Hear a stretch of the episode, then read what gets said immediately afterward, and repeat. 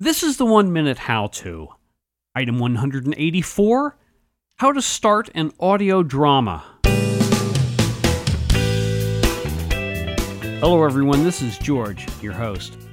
On this show, we've got Tabitha and Kim, and they're going to explain to us how to start an audio drama. Guys, can you first tell us a little something about yourselves?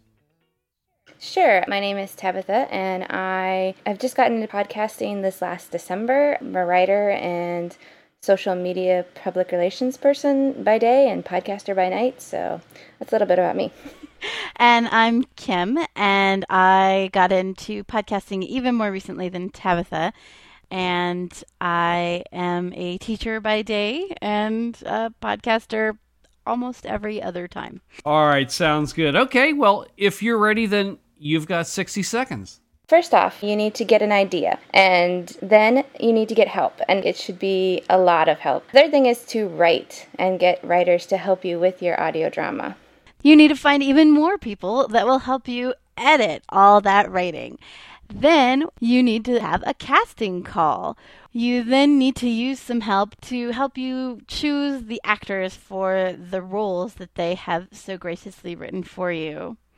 And then you need to record. Your actors do not need to be in the same place you are. There's lots of technology out there to help you record over different spaces and different times. We use Google Groups to keep everybody in the same page. We use Google Docs for all of our scripts. We use Audacity and Skype to help us record. Then, once again, you have to edit. This time, you're editing all of the sound files together. Even though everybody doesn't have to be in the same place, they all need to get their files to the same place. Things will frequently go wrong. For that, you need to make a backup plan. And then also promote your podcast and plan for next season. Well, it sounds like a lot of work to me, and I'm guessing that it ended up being a lot more work than you expected. Uh, is that correct?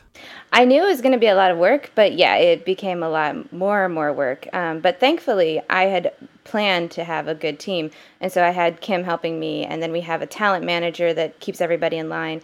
So even though it was more work than I thought, we had enough people to do all of the work. Okay, is there anything else you'd like to talk about? We are the producers for Buffy Between the Lines, which is an audio drama that's coming out the end of September 2007. And uh, you can find it at buffybetweenthelines.com. And we're always ready to help people. If you want to start this crazy adventure that we've gone on, we'll, we're more than happy to give you help and tips and tricks that we've learned along the way. Okay, well, thank you very much. I appreciate it. Well, thank you, George. Thank you.